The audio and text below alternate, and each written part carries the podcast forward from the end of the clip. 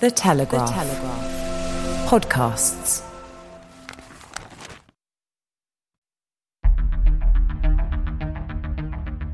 I'm Francis Dearnley, and this is Ukraine, the latest.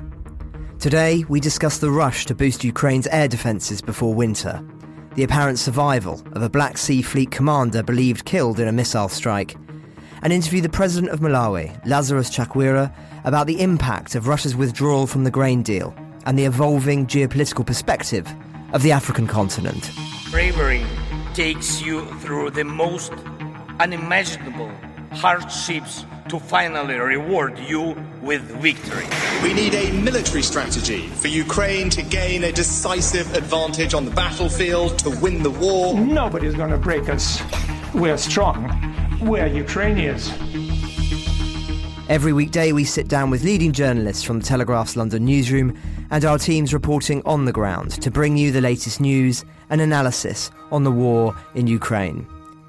It's Wednesday, the 27th of September, one year and 215 days since the full scale invasion began.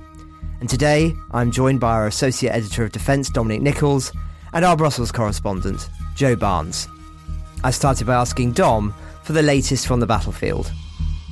Well, hello, Francis. Hi, everybody. Not a huge number of, of updates today, but first, I will I will point towards today's British Defence Intelligence tweet, their daily output. They're saying that um, that Russia has started to use the newly formed 25th Combined Arms Army, so the sort of biggest lump of, of military stuff you can get, which is generally um, three corps would make up an army, three divisions make up a corps, three brigades make up a division. Basically, this is a, a big old lump of, of people and guns, so you're talking probably. Um, yeah, 50 or 60,000 they would try to. Largely came from the, the conscripted folk and, and, the, uh, and those that, that were mobilised in the last year. So on paper, they would have the numbers and, and say it's a combined arms army, but it would be nothing like what it should be. Anyway, Defence Intelligence, British Defence Intelligence, are saying that that Russia has rarely had a force of that size uncommitted, i.e., not in battle somewhere. As we've said before, you you need to have something up your sleeve at every level to plug a gap if the enemy break through or to exploit a success somewhere. And they've rarely had that. Um, th- this amount of resource, battle winning resource, combat power to throw into a problem or throw against an opportunity. They seem to have generated it in numbers on paper, if nothing else. However, MOD, British MOD, are saying that, that from that combined arms army, the 67th Motor Rifle Division and the 164 Separate Motor Rifle Brigade don't worry too much about the terms, but the, the, that probably equates to at least fifteen thousand people. They're being they are fighting separately up in the northeast around Kreminna and up in the sort of up on the, the northeast flank up towards well the Luhansk Oblast and up near in the sort of Kharkiv region. Now the the important point there is that that if they are starting to take chunks out of that combined arms army and use them piecemeal to to plug gaps, it seems to be, then they are diluting the potential for what it could be. So individually, they may be very capable formations, the 67th Motor Rifle Division, 164 Separate Motor Rifle Brigade, but they're just the more you dilute it, you just lack the. Um, it's the it's the opposite of the the total being the sum of the parts. You know, it's it's the real punch is there if you use it as its coherent force as it should be. Now, of course, a coherent force will have trained together for years and all the units would know how each other operate and so on and so forth. So that's probably not happened anyway. So there's no suggestion that this new 25th Combined Arms Army would be an absolutely kick ass kind of military formation on the ground.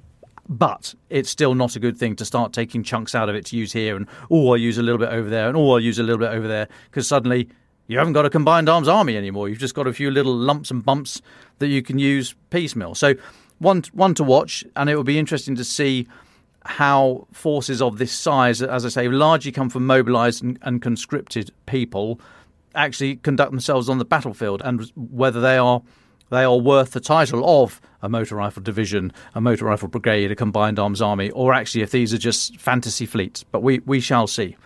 Now, separately from that, Ukrainian officials say they have evacuated all children from several towns and villages around the contact line, the front line in the southern Zaporizhia region. So Yevgen Mironenko, who's the deputy head of the region, said We have fulfilled the task set by the Ukrainian government and evacuated all children and their families from five settlements near the front lines.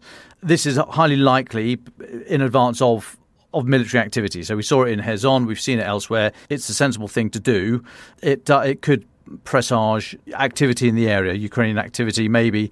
I mean, this is obviously held by Ukraine at the moment, but they would anticipate some Russian fire coming the other way if those areas are being used for for another another avenue of uh, of advance. Uh, so we need to keep our eyes on there in the southern Zaporizhia region. I mean, I don't, I don't, you know, it could be a huge, great deception and counter double bluff, but actually getting civilians, getting kids out of harm's way, not a bad thing in and of itself. Local media citing region officials say 59 children have been moved in that first wave.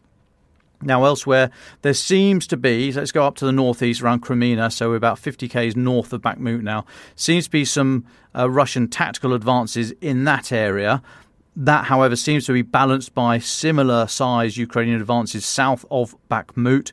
So that, that area that we've been focusing on the south, but let's not lose sight of what's happening in the northeast and, and elsewhere. There's there's an awful lot of violence up and down the whole line of contact. But Bakhmut is now increasingly looking like a, a salient, i.e., a, a, big wedge, a, a, lump of land that's in in Bakhmut. In the terms, of, in case of Bakhmut, it's, that's held by Russia at the moment. But it, it is increasingly becoming isolated, surrounded by Ukrainian uh, held territory as Ukraine advances, particularly to the south. So that salient there, that little wedge, the V-shaped wedge, if you like, sort of mirrors the salient in the southwest where Ukraine are having the most success at the moment. So that pressure that's going to be put on Bakhmut, if they're able to be bypassed from the north and the south by Ukraine, then it makes absolutely no tactical or operational sense whatsoever for Russia to stay there. However, they probably will because of the symbolic importance of Bakhmut, given what they they sacrificed last year. However, um, I mean, I don't know which way Ukraine would want it to be. Actually, if they if they bypass it and then Russia sensibly withdraw, you know, and move back five, six, ten k's or whatever to better defended positions. I mean, that's a that's a big win for Ukraine because they uh, they get the territory back. However, if Russia choose to stay and fight, then they're going to lose an awful lot of people and a bypassed force. As long as you can keep it under control, then it it's not doing a huge amount of damage, and you're essentially back to a kind of medieval siege type situation. So I think as long as the momentum continues there, from the north, but in particular from the south, on the high ground to the south of Bakhmut, I think Ukraine would be would be content with how that situation is developing. Now, two more things. We talked about Viktor Sokolov yesterday, the Black Sea Fleet commander. He had originally Ukrainian authorities had said that he was killed in that strike the other day. The um, what we think is a, a, a, Storm Shadow or Scalp. It's the same missile. It's called Storm Shadow in, by Britain and Scalp by uh, France. It's an Anglo-French developed weapon, but we think it was Storm Shadow that hit the Black Sea Fleet headquarters the other day. Viktor Sokolov was reported to have been killed. However, he then popped up on television yesterday in a Russian Defense Ministry kind of meeting. Didn't say a lot. In fact, he said nothing. Didn't look brilliantly happy, but then these guys generally don't. And he seems to be sort of propped up. It could be a chair, it could be a bed. We don't know. But look, the um, suggestion that he was killed needs to be revised it would be very. Other videos have emerged of him talking about the Black Sea Fleet, but we don't know the don't know the dates of when these things happened. I mean, it'd be very simple for him to talk about the strike. That would be a way of of us knowing that the, the recording had happened um, in the last couple of days. But you know, he hasn't hasn't said that yet. Actually, you know what? It's not that important. If you're arguing about has the Black Sea Fleet commander been killed in that massive strike the other day, or is he only injured, or is he not injured at all? That's fairly immaterial. the place has been wiped out, and um, you know, it's not it's not a great look for for Russia to be arguing about whether or not he was killed. And then finally, uh, let's go to the Kerch Bridge. So vehicle traffic. I'm talking cars, not trains, because of course there, there, are two bridges. One one can take vehicles, motor vehicles. The other can take can take trains. But the cars, the traffic was briefly suspended this morning. Russian authorities saying on, on Telegram that that they they paused it briefly. This is a measure that's often taken due to drone or missile attacks by Ukraine. The bridge seems to have been reopened shortly afterwards, and authorities say no no traffic jams in either direction. So we don't know if anything would happen there. Clearly, nothing nothing catastrophic had happened to the bridge, um, but we will keep an eye on that. And that's uh, that's it for now, Francis. Thanks, Dom. Yes, let me turn now to the political sphere then. One of the major takeaways from the UN last week was the continued importance of the grain deal, either its restoration after Russia pulled out, or for alternative routes to be found that alleviate the consequences of it.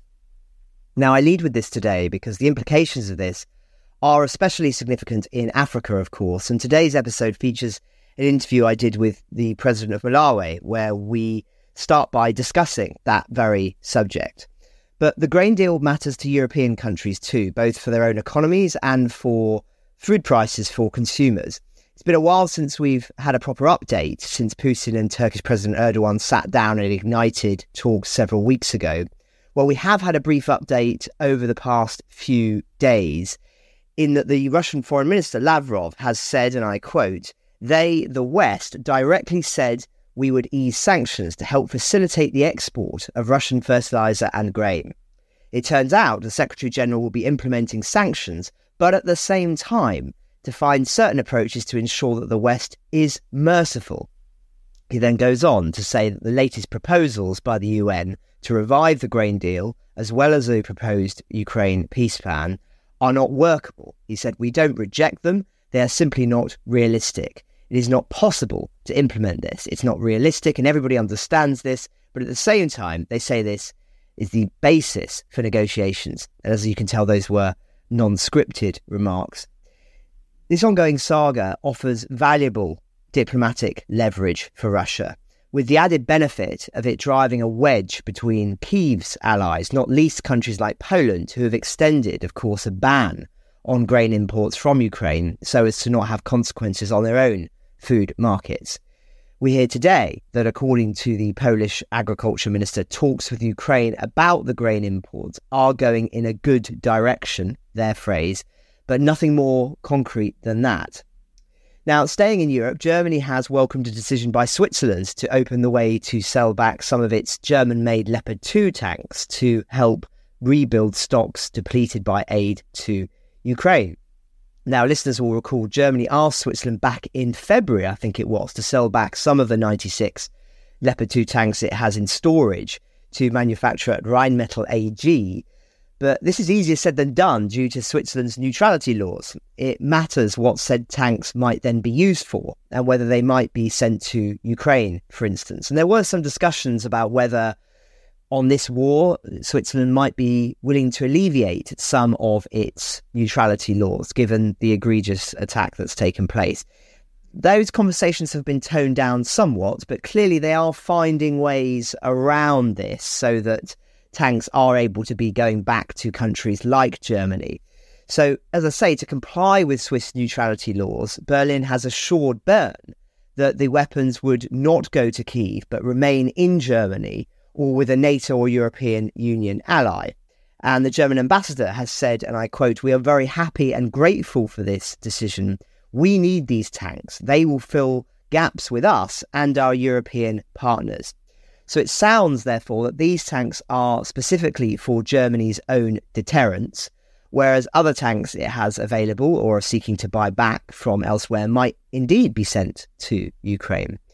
Germany, of course, remains the highest donor of military equipment to Kiev after the United States.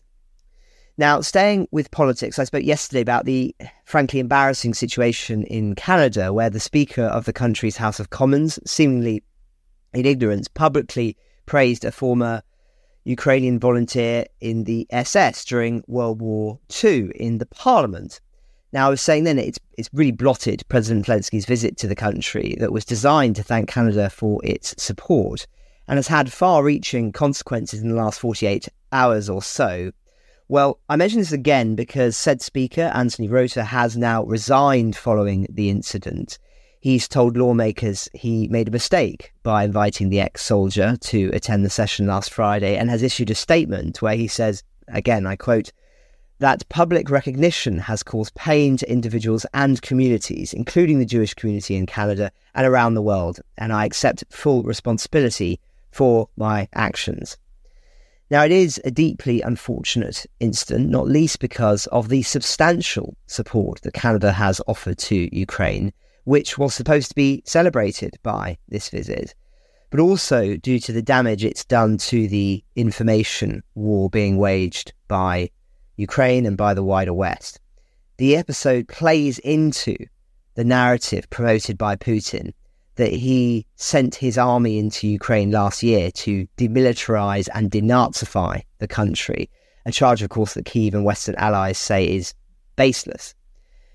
And on that subject, Elon Musk's X, of course, formerly known as Twitter, has been cited as one of the biggest outlets for Russian disinformation, as the EU has now urged social media platforms to step up vigilance to combat Russia's war of ideas, such as propagating the idea that Ukraine is in some way a Nazi sympathizing state.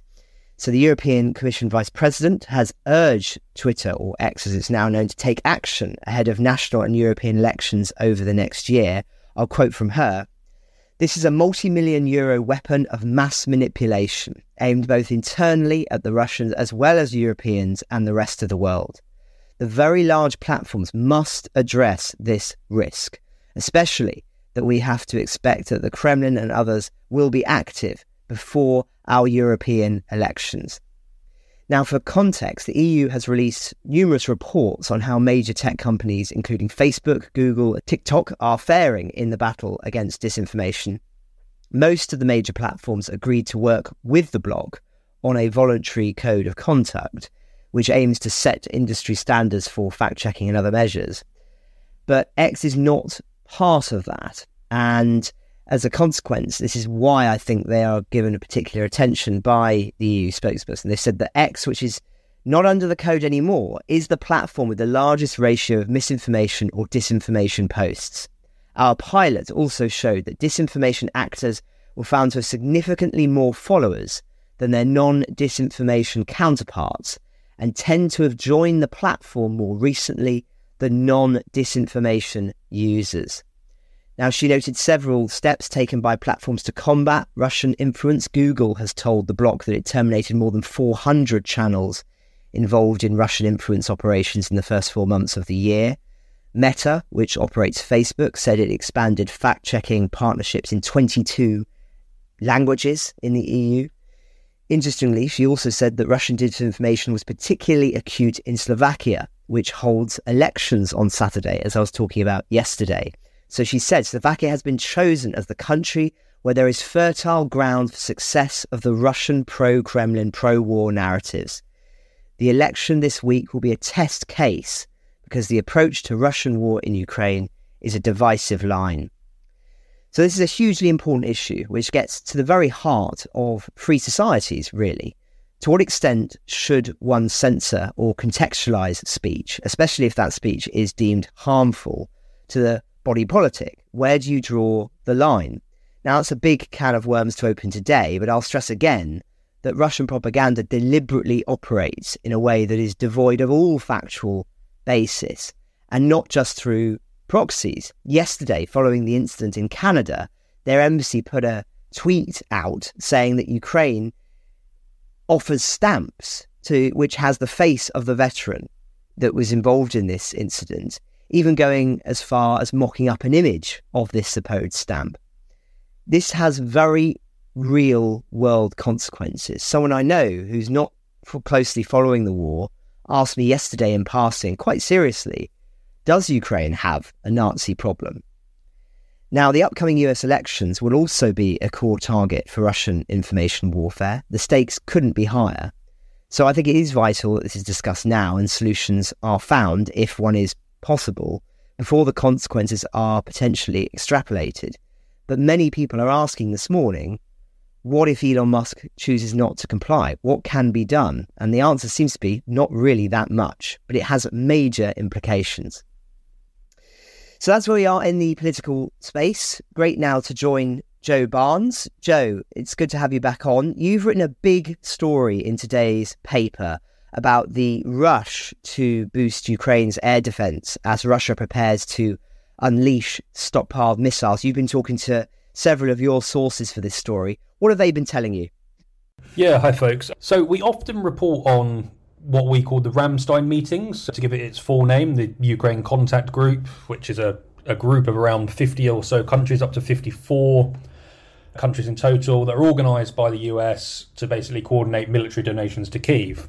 But what is sort of like very rare from these discussions is actually what happens within them. What is the thought process when, say, the UK and US are going, what do we need to give Ukraine next? What are the priorities?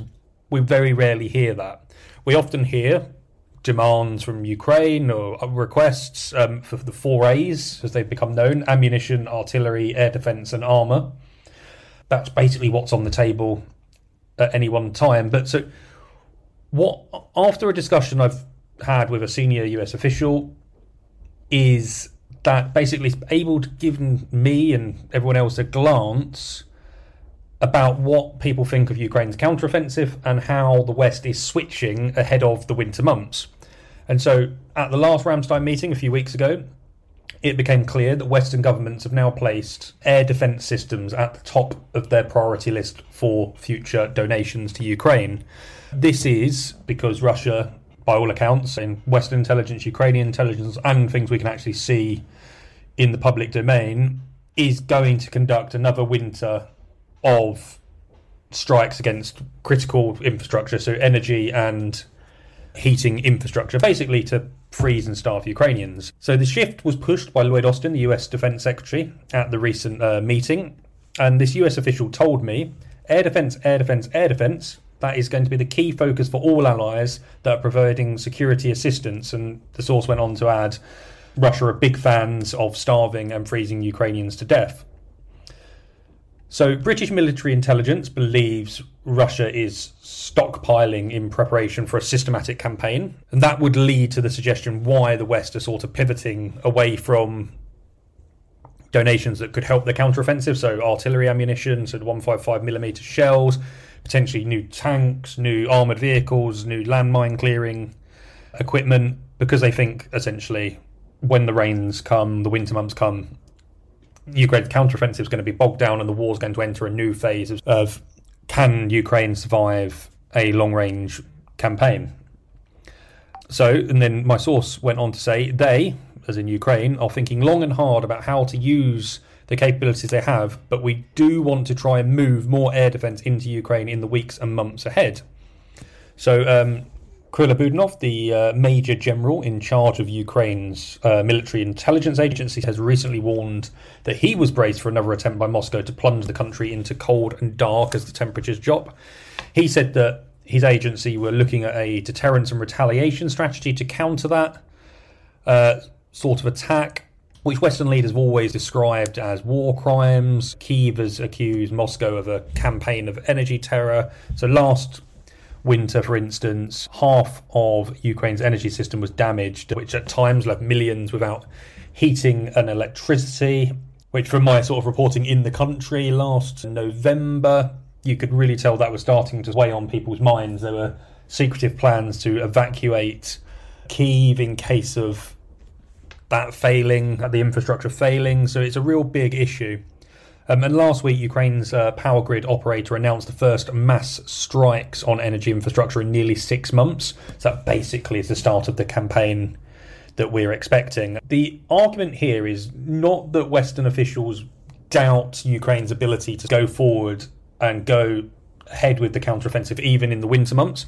It's actually they now believe that Ukraine has almost stretched its uh, air defense capabilities um, because it's forced to protect not only cities from sort of these attacks, not only power plants, not only sort of the in, the interconnectors, the power cables and transformers. It's also had to now think about grain shipment infrastructure. We've noted and reported extensively on the strikes, whether they be on the Danube or in Odessa.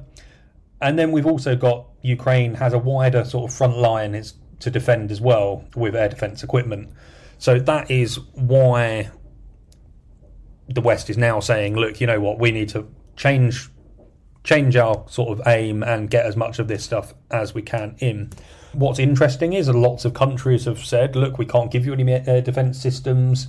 We don't have enough to protect ourselves, but suddenly a lot of people are coming forward and saying, look, we've got more to give. We've managed to look, we can dig a bit deeper, we can help out. So hopefully, this is going to end in Ukraine being able to add to its already complex air defense network, which consists of old Soviet era tech, uh, and then the more sort of Western high tech uh, units, batteries, as we like to call them, such as the Patriot system, or whether it be the German IRIS-T, the the Italian French uh, SAMP-T system. So yeah, that's one thing I think we're going to look forward to in the next weeks and months, as my source told me. And I'll stop there. Thank you, Joe. Very comprehensive. And one wonders whether the another of the reasons that these defensive weapons might be being given is that politically they're much easier to give at this moment in time than more offensive weapons. And of course, we've been covering that debate uh, on the podcast for some time. But Dom, I know you've got some questions for Joe.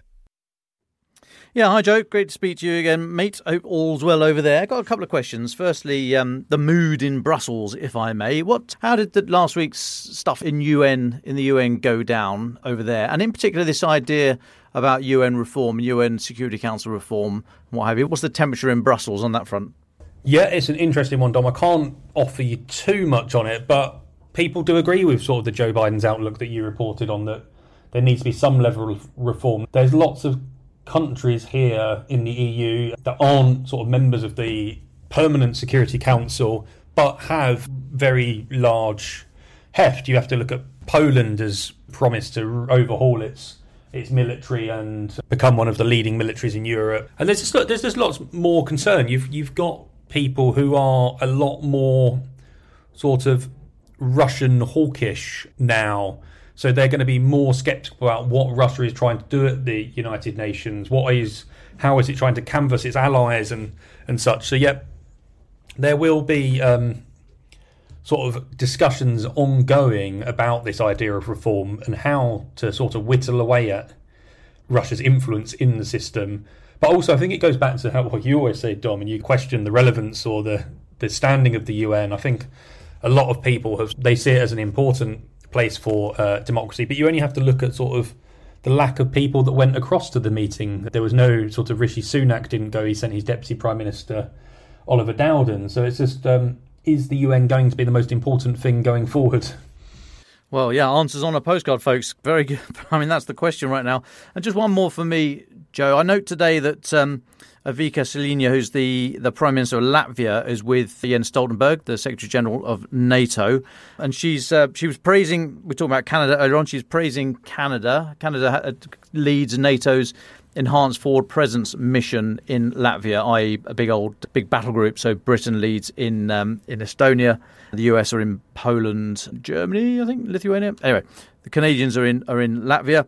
So the the PM there is is being very clear and very very bold in her in her support for Ukraine and saying she's saying after Ukraine's victory we must welcome Ukraine into NATO to guarantee the long-term peace in Europe. I just wonder if you could give us a again if you have the if you're taking the temperature in around uh, Brussels and in NATO in particular about the view of Ukrainian membership of NATO after victory and just generally the the sort of um, this idea that that power in Europe, both in the EU and NATO, is moving north and east. Whether or not that still is that just a kind of a glib argument, or do you think that's got any foundation?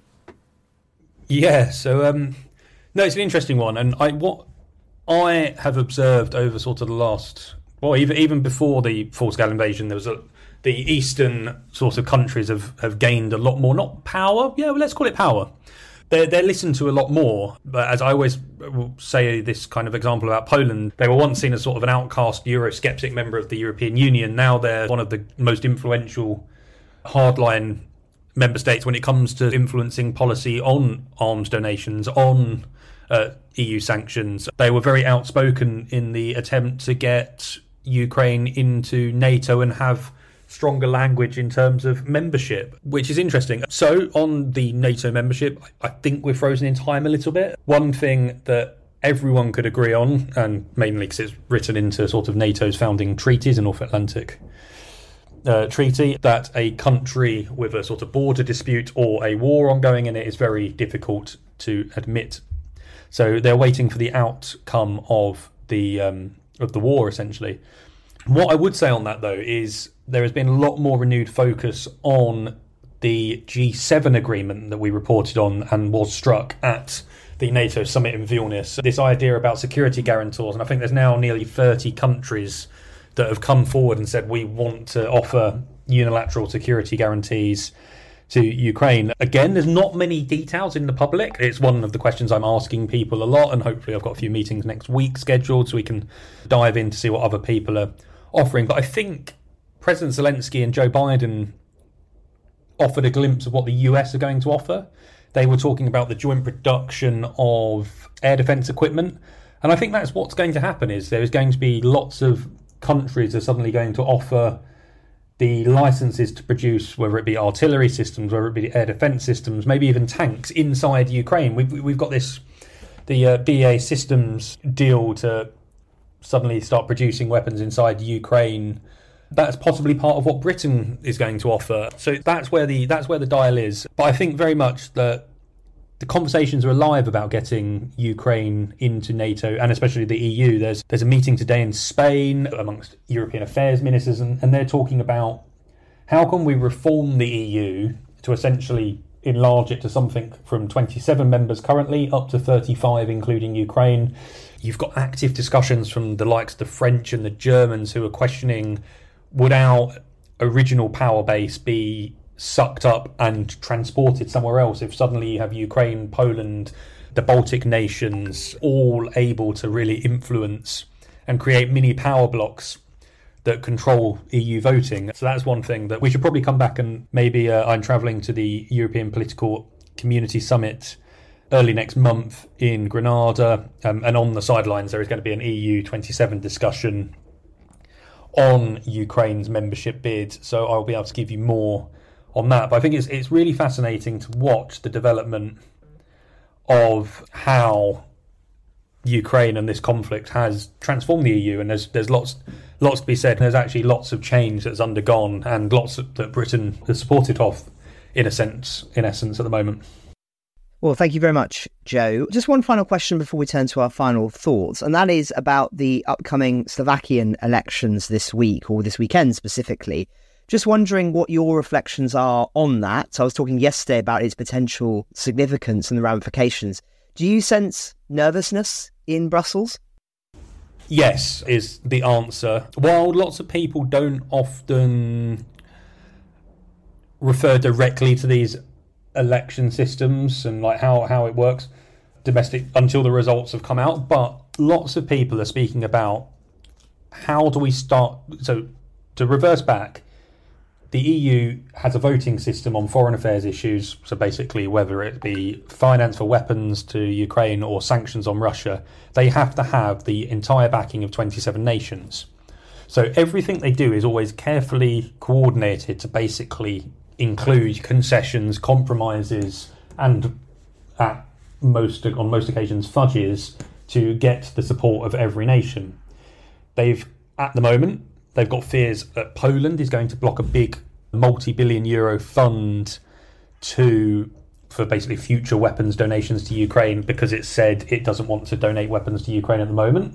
Hungary has publicly opposed sanctions from the get-go and now with Slovakia potentially having a pro-Kremlin sort of stooge politician as their leader. That's only going to add more sort of problems when it comes to EU decision making, and they're going to struggle to find that sort of agreement in 27 when they next try to do a sanctions package, when they next try to find more cash to give to member states supplying Ukraine with weapons. So it's only going to add to those problems, and conversations about those problems have become more prominent in the weeks that it looks like this chap is going to win in Slovakia.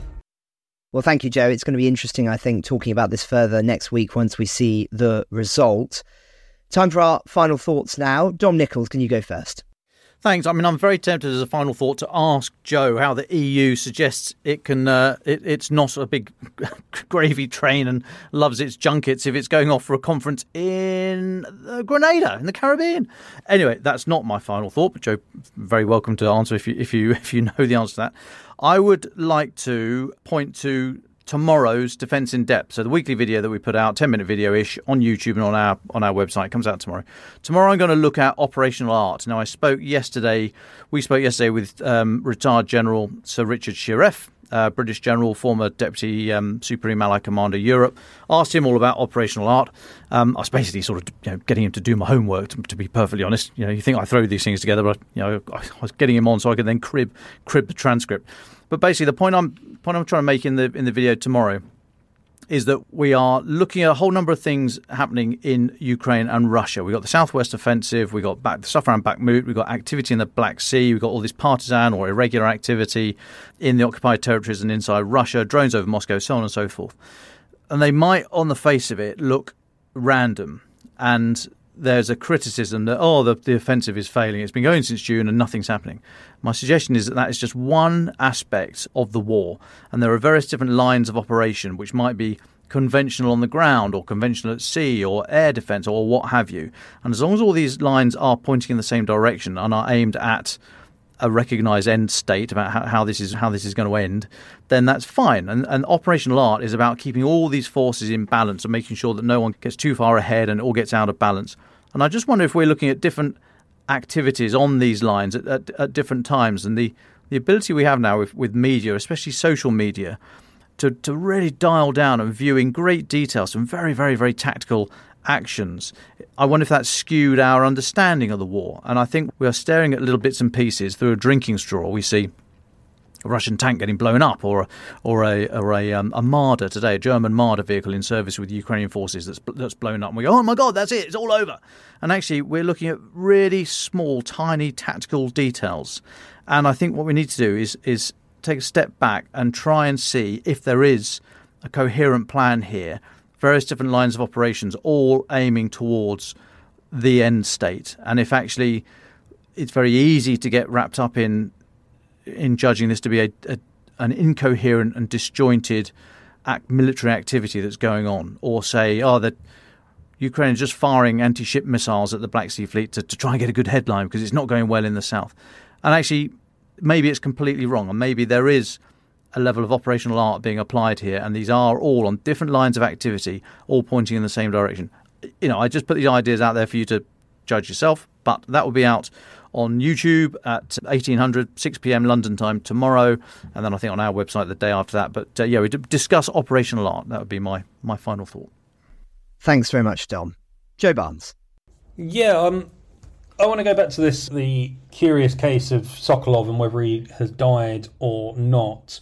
The videos, despite not including times, I think there were some timestamps in Russian in the meeting videos yesterday. But I just want to like the art of sort of intelligence and how hard it is for even the Ukrainian intelligence sphere to come up with the correct answers, especially when they are so close to the action. They've they've no doubt got assets in inside Crimea, maybe in, even in, in inside inside the uh, Black Sea Fleet's sort of command structures or low level people, as reports would suggest. And it if they can get things wrong, it shouldn't be seen as a criticism. It, mistakes happen. It's it's just inc- shows the incredible difficulty it is to actually report entirely accurately and potentially not get burnt once or twice while trying to cover this conflict on whether, a, say, a had a Challenger 2 tank being destroyed or not, had a bit of Western kit being destroyed or not. What was the impact of that? Was it completely destroyed or was it towed away and repaired? We're, at times we have to make judgments to our best of our ability, and sometimes we do get it wrong. But even sort of the highly thought of Ukrainian intelligence system can get it wrong at times, and I wouldn't be too critical about that. Well, thank you very much, Joe. Thank you, Dom, for your time today. Thanks, everybody. And it turns out I got the wrong Granada. I was talking about the Caribbean, but it's actually in Spain. Sorry, EU.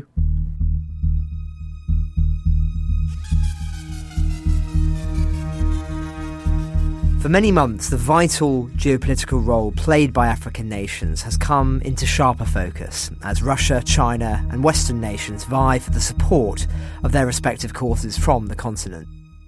But rarely is one able to talk to someone directly at the top table of those discussions and to hear about the concerns of those nations. At the UN General Assembly last week, I sat down with President Lazarus Chakwera, the president of Malawi since June 2020, to discuss the issues at the forefront of his mind. We began with one of the core ways the war has impacted Africa the grain deal.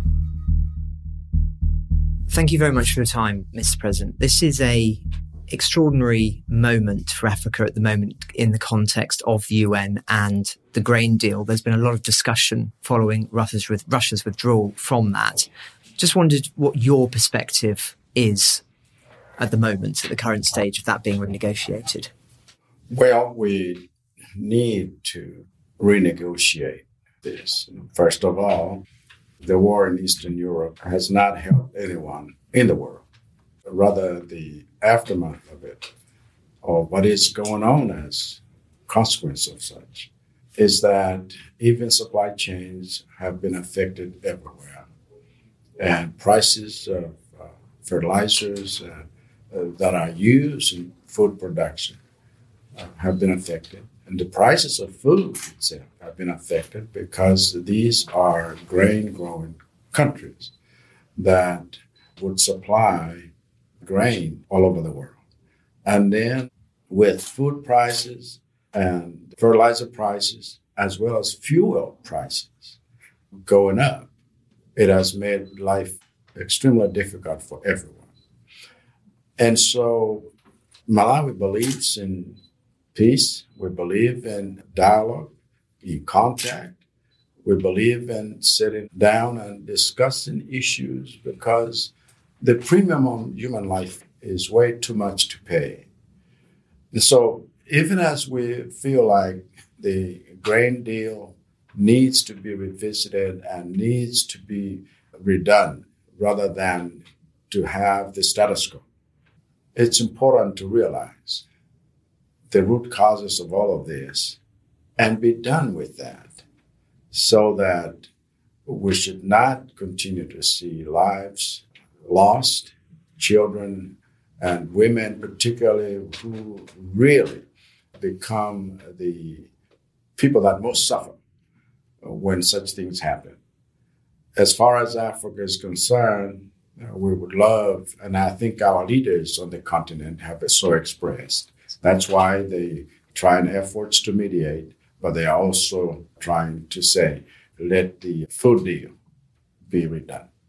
And are you optimistic that it will be redone? I believe so. I believe in the uh, highest human good. That in the end, what will it profit anyone? Should more and more people continue to suffer, more and more people continue to die, and more and more destruction is effected. I believe that sense should prevail at the end of the day. That's what I pray for, at least. And what other issues are particularly in your mind coming to New York for the UN this week? You know, I just spoke earlier today, and when you're talking about building trust, when you're talking about solidarity uh, issues, when you're talking about prospering together, these are hope given sentiments, but they should not be on paper. And so I have expressed my mind that, for example, those who serve on the Security Council, everybody else gets here and there's just one of them. Now, how is that helping building trust? And when you're talking about solidarity, there are those who sometimes act in such a way that while we want the whole world to be in solidarity because we have common goals, for example, the SDGs, why would there be questions as to why are you in solidarity with this and not with that? Because we all need to be together. When you're talking about prosperity for everyone, why would, for example, Africa's resources be exploited and make sure Africa remains poor when everybody's getting rich out of those resources. Those are the issues I raise. there have been a lot of criticisms made of the UN recently, particularly the UN Security Council. Would you be in favour of seeing it expanded and not just have the five permanent members? In fact, I also made mention of that. I was in agreement with President Joe Biden when he said uh, we should have that the reform that Africa has been calling for, and it's not just starting with us, it started with others who have since even died, calling for reforms, reforms. When the UN started, first as the League of Nations and then morphed into the United Nations, most of nations in Africa had not even become independent. Now, these, as well as others worldwide, who had been colonized and have since become independent, you mean to tell me they shouldn't even have a right to come at the table and determine issues concerning them? Sometimes we say nothing for us without us. So if we all want to be a family of nations, democratic family of nations, then let Africa be represented. By the way, it's 1.4 billion people. And you still want to regard them as those you can just tell. Now, let them be part of the story. Because once you sit around the table together and you make decisions together, then you can prosper together. Do you think Africa is respected at the UN as a bloc, as a geopolitical entity? Well, I don't know. I, am too I'm too young uh, to determine whether they are respected. But uh, if you have leaders that speak up and say we need these reforms, like President Biden said, then you know that they are respecting something. There's been a recent string of military coups in Africa. It's caused a lot of concern and I think surprise. What's your perspective on that? It, it, it's a concern. Yeah. I expressed the same concern right here, USAID meeting on democracy delivers. And I said, I, I'm speaking here with a little bit of trepidation and consternation.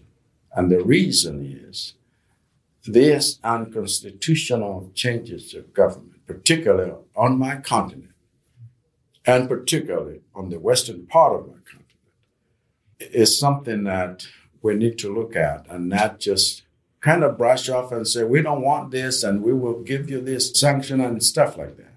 Why? Why is the frequency? Why are Africans being disenchanted? And sometimes then you realize that some of the root causes are fights within and fights without. And who controls the resources. And the poor people who've been poor so long, who have nothing to lose, begin to take the law in their own hands because they say, if this is not working, let's try something else that could work for us. We must address these things. We must address economic exploitation. You know, we talked about being independent or getting out of slavery, getting out of colonization, uh, colonialism, and getting out of that. But without economic emancipation, even the rich of the rich will still not be able to enjoy it when the rest are so poor, eh, you know, unless you, you, you don't have a conscience. Uh, I still remember growing up, you know, in those days, just gotten to college and I read a book. It was uh, Ron Sider's book, Rich Christians in an Age of Hunger. That was way back. But today it's worse. Rich nations in an age of hunger. And we're putting money in things that are more destructive instead of putting money in things that can change lives. Africa's gone through a lot of changes. You talk about economics there. Can you just tell me a little bit about the transformations that Malawi economy has has undergone in recent years? First of all, we have a vision we launched a couple of years ago, Malawi 2063. That vision is one that says we want to become an inclusively wealthy, self-reliant, industrialized, upper middle income country or economy.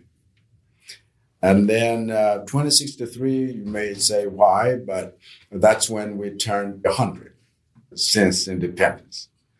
But we're saying Africa has also Agenda 2063. And so uh, with the Africa, we want to partner with that. But at the UN, we have this agenda up to 2030, Sustainable Development Goals. So our first 10 year implementation plan of our vision has incorporated that so that we're able to uh, move along with other nations. And we said, okay, now that we have had COVID, uh, which pushed us back, we've these shocks that are, have pushed us back. We have uh, had this continued war in Eastern Europe that is pushing us back.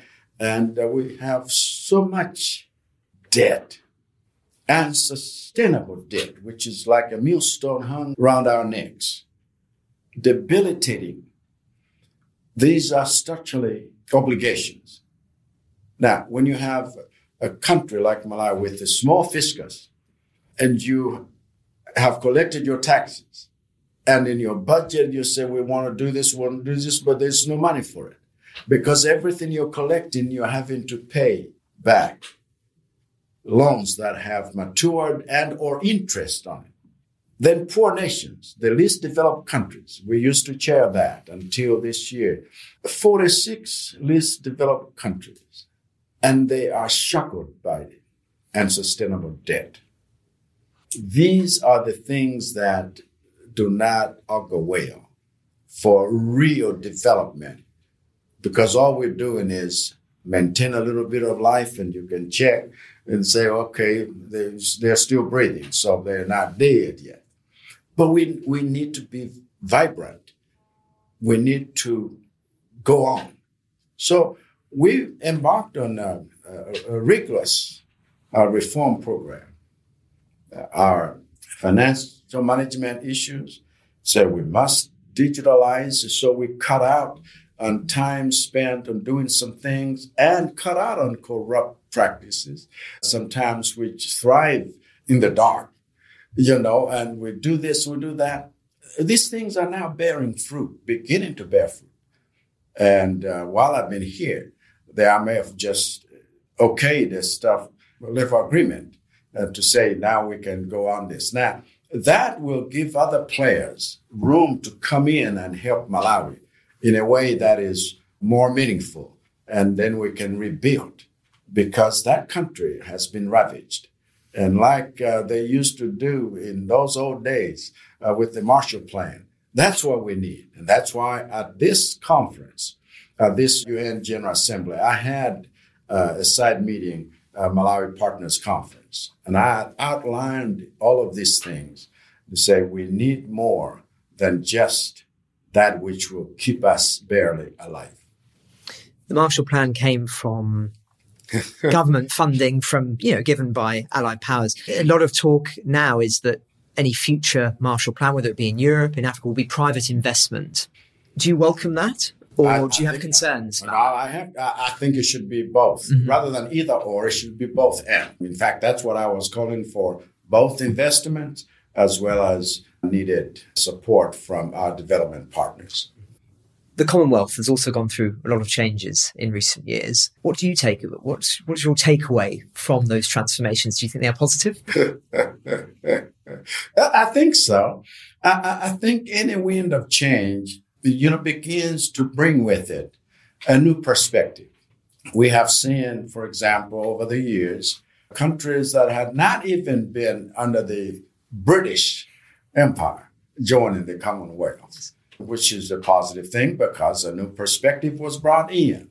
And then we have seen sectors general from um, all over the world, uh, you know. So, hey, this is a global village now. It's not a matter of saying who is bigger than who. Even in the family, your ages may be different, but you're one family. And you, you, mentioned Britain there. I'm glad you did. Britain's, of course, working on this trade tariff at the moment with uh, for African nations, including Malawi. What's your perspective on that? So it's been a lot of conversation about it. I know in Africa, it's less so in Britain. So perhaps you can offer a perspective on why that's such an important thing. Well, we have a special relationship uh, with Britain because uh, uh, we used to be a British protectorate. And um, so if we can do more trading, we do, but if we can, you know, upskill it, uh, that would be great. And I know, uh, for example, next April they want to host this uh, UK Africa deal. Uh, you know, rather than aid, if we emphasize trade, we are then building self reliance because people are producing, adding value to what they produce, and able to export it. Trade, not aid. Um, one final question. I sense your frustration at certain things that are going on at the moment, but you seem by nature an optimist. So are you optimistic about Africa and its future? Uh, it doesn't take much to be a pessimist. And that's what many people choose to be. And I don't take that route. I am an optimist. It's the half full story, not half empty. And when you look at Africa's resources, no matter how they have been exploited in the past and enriched other nations, There are still discoveries. The most recent one, the largest deposit of rutile in Malawi, a country that has not been big in mining. These are prospects that give you hope. When you look at Africa's population, the youth and their ingenuity, their creativity, their ability to innovate and find answers. And I'm, i see that at the university level, I see that at a primary level, where you say, well, How did you come up with this? When I see that, I see hope.